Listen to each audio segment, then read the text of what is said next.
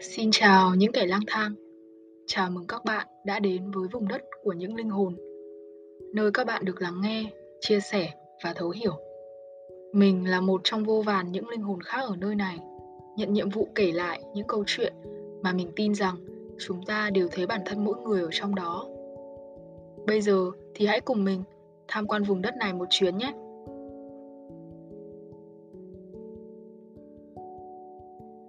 Tập 1 Ngày của những người bố. Hôm nay là ngày của bố. Thực ra mình cũng không biết đến những ngày thế này Mà chắc là nhiều người cũng vậy Cho đến vài năm gần đây. Nhưng hôm nay là ngày mà mình chính thức quyết định làm những việc này một cách nghiêm túc Nên mình sẽ mở đầu bằng một bài viết về những người bố. Bố, ba, cha Những danh xưng quen thuộc Những con người mạnh mẽ nhất mà cũng yếu đuối nhất những con người cố gắng gồng gánh tất cả, nhưng cũng có những khi nhỏ bé đến lạ. Những con người tưởng như lạnh lùng nhất, mà cũng đáng yêu nhất. Mình đã từng nhìn thấy, được nghe kể về rất nhiều người bố. Họ là những con người rất khác nhau. Có người đáng yêu và thật gần gũi, có người khắc nghiệt và bảo thủ, có người nghiêm khắc và cứng nhắc. Nhưng họ có một điểm chung, đó là đều là những người cha yêu thương con mình vô điều kiện trong nhiều xã hội châu Á, trong đó có Việt Nam, hình ảnh người cha hiện lên có phần xa cách và lạnh lùng. Nếu hình ảnh người mẹ giống như một dòng suối mát lành, thì người cha lại như ngọn núi sừng sững, cao lớn và mạnh mẽ. Người ta thường nói bố mẹ nào cũng yêu thương con mình. Vậy tình yêu của bố như thế nào? Với mình, tình yêu của những người cha giống như những đợt sóng ngầm dưới đáy sâu của đại dương, lặng lẽ, trầm lắng nhưng dữ dội và mãnh liệt. Trong vòng chưa đầy một năm, có tới hai người bạn của mình ra đi. Ở những đám tang ấy, có đám tang người mẹ không thể xuất hiện, có đám tang người mẹ vật vã, ngất lên ngất xuống.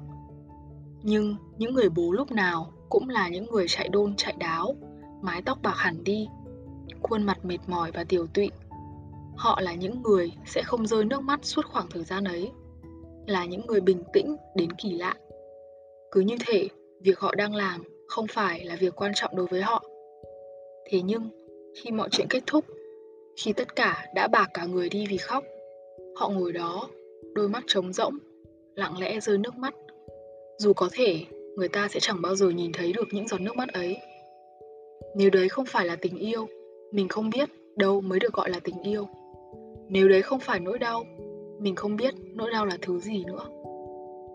Trách nhiệm gia đình, vai trò người đàn ông, tất cả những nhãn mác vô hình ấy gắn lên những người bố của chúng ta. Họ không được phép gục ngã, không được phép lung lay, mà cũng không cho phép mình làm thế. Vì nếu họ gục ngã, ai sẽ là người đứng ra lo lắng đại sự cho người quan trọng nhất trong cuộc đời của họ? Chẳng phải là vì yêu thương, vì đau đớn tới mức không khóc nổi, nên mới không thể làm gì khác ngoài gắng gượng từng chút một hay sao? Mình tin rằng những người càng tỏ ra mạnh mẽ bao nhiêu thì bên trong họ đau đớn bấy nhiêu. Càng bình tĩnh, càng đau đớn. Chính là những người bố của chúng ta đấy. Có những người bạn của mình chẳng bao giờ muốn về nhà vì bố bạn nghiêm khắc, cứng nhắc và bảo thủ. Lúc nào cũng cho là mình đúng, lúc nào cũng nghĩ là vì muốn tốt cho con, lúc nào cũng chỉ nghĩ cho bản thân. Nhưng cũng có những người bạn của mình đi học xa nhà, mấy tháng mới về một lần kể với mình rằng dạo này tham gia hoạt động gì ở trường, làm việc gì hay hay cũng nhắn tin, gửi ảnh về khoe bố. Dù biết là bố cũng không hiểu hết được những điều ấy đâu, nhưng lúc nào cũng trả lời bằng những sticker mặc định trên Zalo, kèm theo những câu khen ngợi và có khi là cả trêu đùa, mắng yêu. Mình hỏi, tại sao mày lại phải làm thế? Bạn mình bảo, trước đây hồi mới học đại học thì nó chẳng bao giờ làm như thế cả. Nhưng giờ nghĩ lại, Thấy nuôi đứa con ăn học bao nhiêu năm trời Giờ đi học xa Chẳng biết nó đang làm gì. Lo lắng cho nó Nó không còn là đứa con bé bỏng mỗi ngày đều ở trong vòng tay của mình nữa. Không phải là rất đau lòng hay sao? Trong khi cuối tuần các bạn ở lại Hà Nội tụ tập Chơi bời, làm việc này việc kia Thì một người bạn khác của mình Luôn cố gắng về nhà. Mình lại hỏi Tại sao lại phải đi lại vất vả thế? Tại sao không ở trên này cho vui? Nó bảo, ở đây chán chết, về nhà với bố mẹ vui hơn nhiều. nó bảo lên đại học, nó nhận ra từ giờ nó sẽ không bao giờ được như đứa trẻ chỉ biết đi học rồi về ăn cơm cùng bố mẹ hồi xưa nữa. Rồi sau này trưởng thành, số lần về nhà của nó sẽ dần ít đi. Số lần gặp bố mẹ rồi cũng chỉ đếm trên đầu ngón tay. Nên nó muốn nhân lúc còn tự do, chưa có nhiều trách nhiệm và ràng buộc, về với bố mẹ thật nhiều. Tình yêu thì chỉ có một. Mình tin là thứ tình yêu ấy đều giống nhau ở tận sâu thẳm trái tim của những người bố. Chỉ là bởi vì có quá nhiều cách thể hiện khác nhau, nên sẽ có lúc tình thương biến thành hiểu lầm. Sẽ có lúc thương nhau mà chẳng biết cách thương, để rồi gây ra tổn thương cho nhau. Nhưng mọi người ạ, nếu mọi người chưa biết, thì chỉ có bố mẹ mới là người duy nhất yêu thương chúng ta vô điều kiện trên thế giới này mà thôi. Và đã là bố mẹ, là gia đình thì sẽ không bao giờ vứt bỏ được nhau. Càng không có chuyện, không yêu thương bạn. Bởi vì ai cũng chỉ sống một lần duy nhất trên đời, mà ai cũng là lần đầu làm bố mẹ, ai cũng là lần đầu làm con. Còn vụng về và thiếu sót, nên dù có làm tổn thương nhau, hãy cố gắng trân trọng và học cách yêu thương nhau khi còn có thể. Hôm nay, hãy ôm lấy bố, nhắn với bố một câu. Và đặc biệt nhất, hãy nghĩ về bố với tất cả tình yêu thương bạn có, nhé.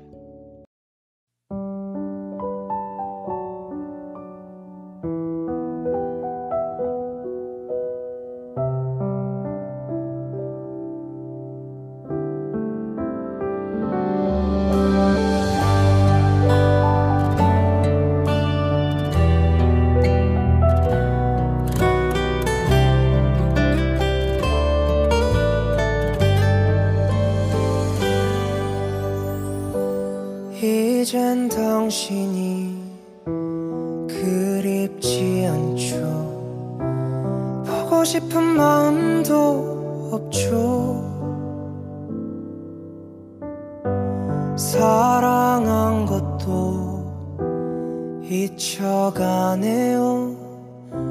조용하게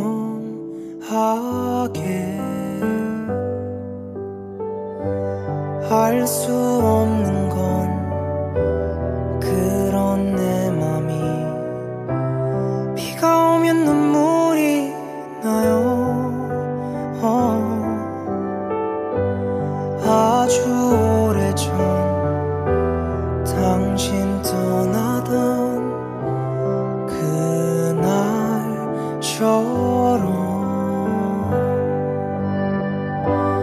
听